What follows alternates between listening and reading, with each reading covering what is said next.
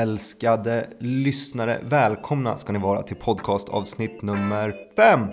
Jag har en whiteboardtavla hemma hos mig där jag under veckorna skriver upp ämnen att ta upp i den här podden. Man ser knappt vad det står eftersom min handstil är usel, men koncentrerar man sig kan man nu urskilja dagens ämne. Högst upp på whiteboardtavlan står det skatter.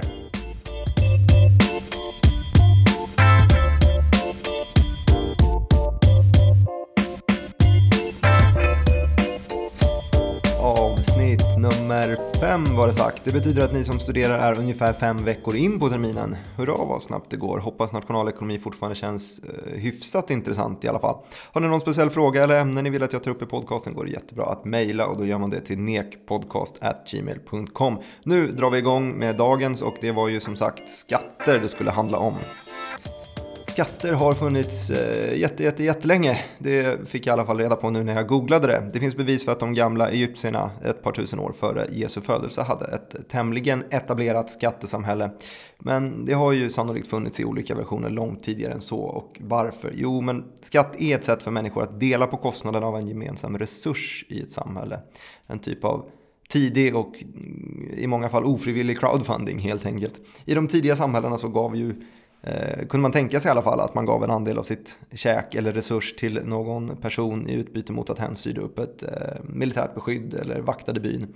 Och den här typen växte väl och snart kunde man tänka sig att man utöver det här militära beskyddet även gav en del av sina resurser för att någon skulle styra upp en eh, gemensam lokal som alla i samhället kunde hänga i, kanske en kyrka eller en bowlinghall, jag vet inte vad som var hett förr i tiden. Men spolar vi fram till lite mer modern tid, alltså senaste hundra åren, ja då är det ju mer en militärt beskydd och lokala samlingsplatsen som finansieras med skatt. Idag är det egentligen så mycket att man inte riktigt vet vad varje krona går till. Man vet bara det man ser på lönespessen varje månad, att typ en tredjedel av lönen ryker. I alla fall om man är medelinkomsttagare. Hörrni, med de orden så har jag sagt tillräckligt om historien, så ska vi i alla fall gå mot hur nationalekonomin ser på skatt i ett samhälle. Nationalekonomin är ju, eller försöker i alla fall vara ganska hänsynslös och kall och ekonomisk. Allting ska kunna gå att räkna på och så är fallet även i skatt. I nationalekonomi så tar man helhetsbegreppet och betraktar skatt som vad gör den för samhället? Den delar upp den i påverkan för enskilda individen, alltså konsumenten och, den, och enskilda företaget, producenten och för staten, alltså organet som tar emot skatten.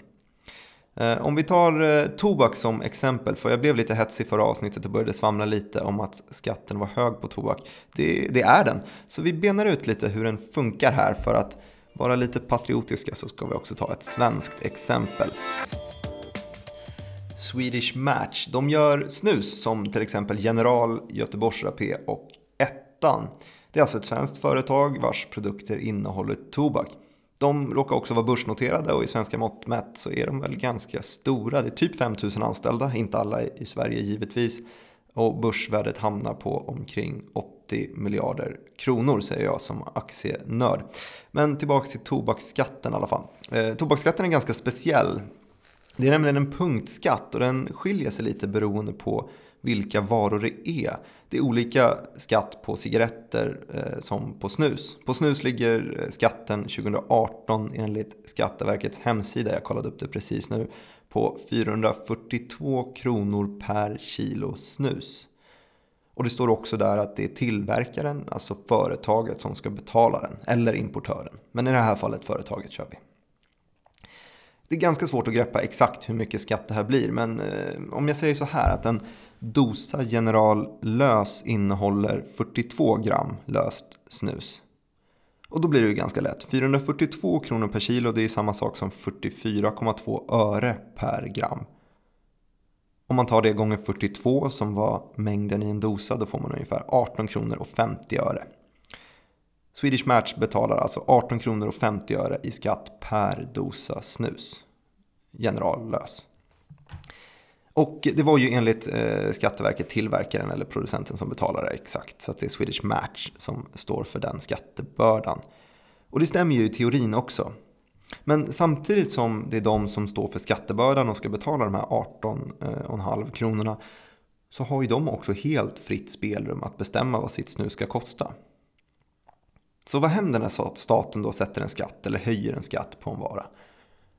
Jo, det är en hel händelsekedja som sätts igång. Så häng med nu. När skatt läggs på snus blir det 1. Det blir dyrare för Swedish Match att producera snus.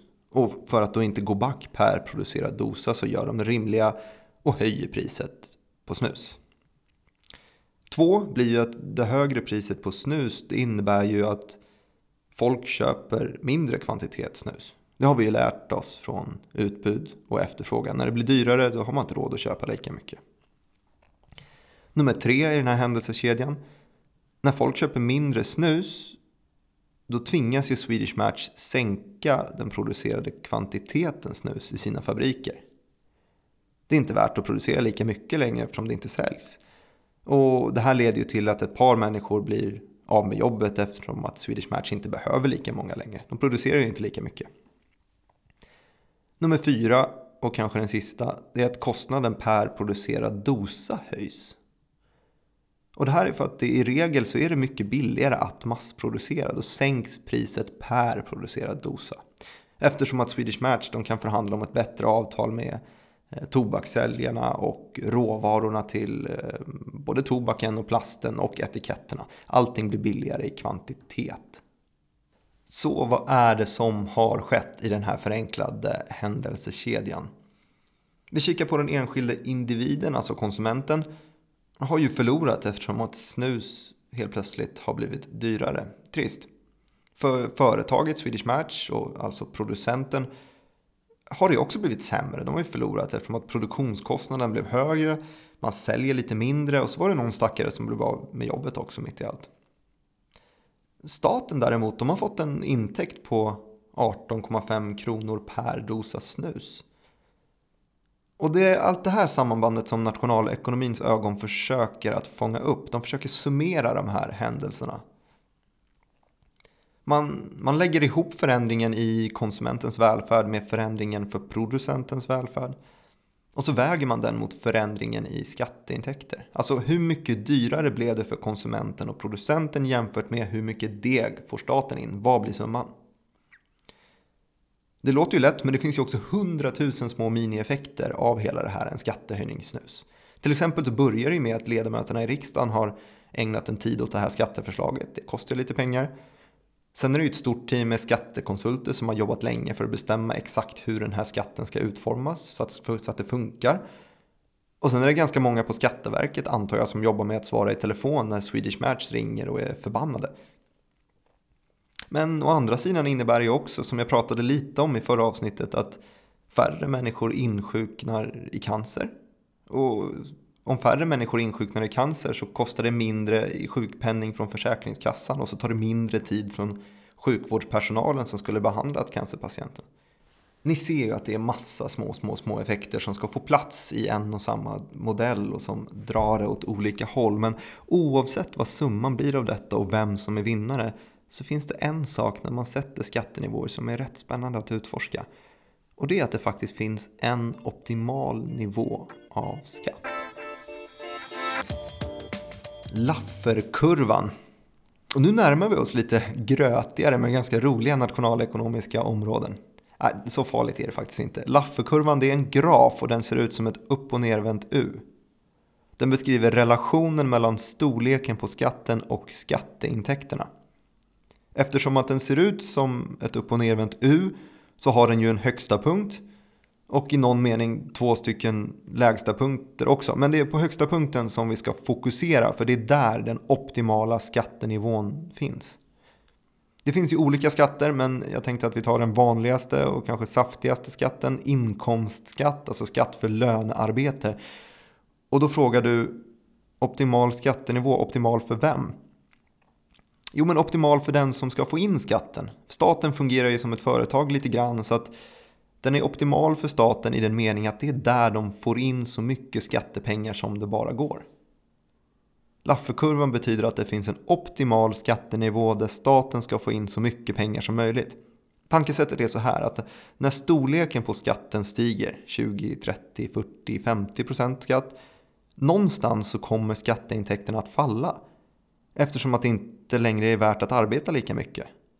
I början av Lafferkurvan stiger ju skatteintäkterna när man höjer skatten och sen någonstans når den en topp och så börjar skatteintäkterna att falla trots att man höjer storleken på skatten. Lafferpunkten ställer alltså frågan om vad är den optimala skattenivån? Kanske vi i Sverige redan förbi den. Det tror i alla fall Moderaternas ledare Ulf Kristersson. Han körde ju mottot nu i valrörelsen att det ska löna sig att arbeta och menade väl att det inte riktigt lönar sig just nu. Han menar väl då att vi helt enkelt ligger på fel sida toppen av Lafferkurvan. Det finns vissa belägg för att han har rätt om det för att vi hade nämligen ganska stora skattesänkningar på olika håll mellan 2006 och 2014. Och trots att man sänkte skatten ökade man skatteintäkterna.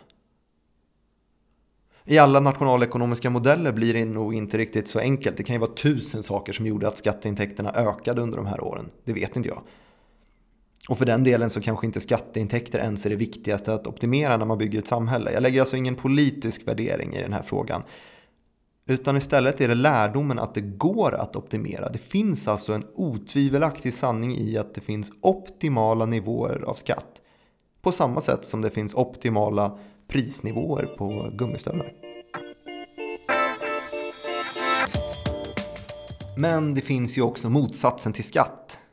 Subvention heter det och den är av förklarliga skäl kanske inte riktigt lika vanlig som skatt för då skulle ju staten gå back hela tiden. Men den har sina användningsområden. Likt hur konsument och producent förlorade på skatt medan staten vann i mitt Swedish Match-exempel då går en subvention åt andra hållet. Konsument och producent vinner på bekostnad av staten.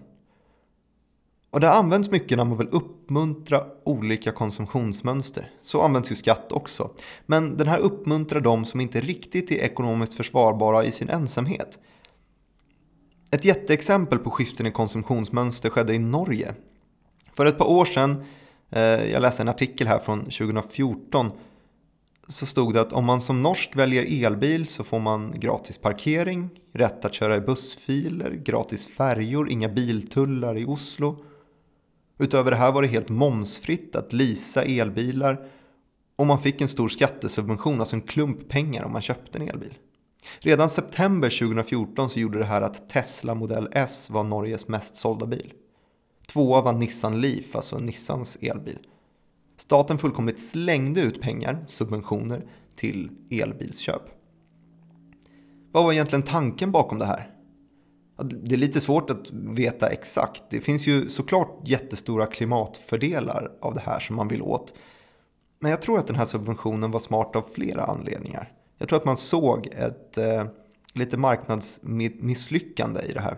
Ett av de största motargumenten mot att skaffa elbil har varit att det inte finns så många ställen att ladda bilen på.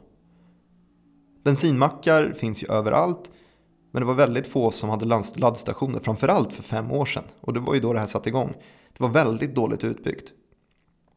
Och det gjorde att man hamnade i ett litet sånt här vem kommer först, hönan eller ägget dilemma. Man vill ju inte satsa miljoner på att bygga laddstationer innan det finns elbilar.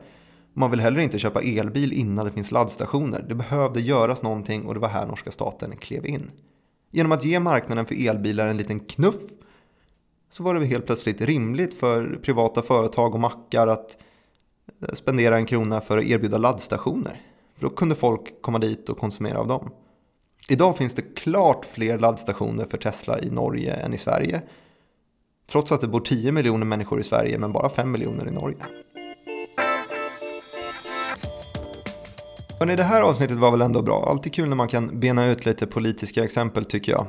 Jag hoppas det går bra för er också. Jag har sett att det är ett gäng som lyssnar på den här podden nu och jag gissar att majoriteten är sådana som pluggar nationalekonomi och slåss mot tentaångest och studentlivets eh, plågsamt fattiga utekvällar. Men jag vet också att det är några som följer som bara har ett ekonomiintresse eller bara gillar min röst. Eh, jag vill veta vilken det är i alla fall, så skicka gärna ett mail till nekpodcast.gmail.com och säg något fint så lovar jag att svara med något finare tillbaka.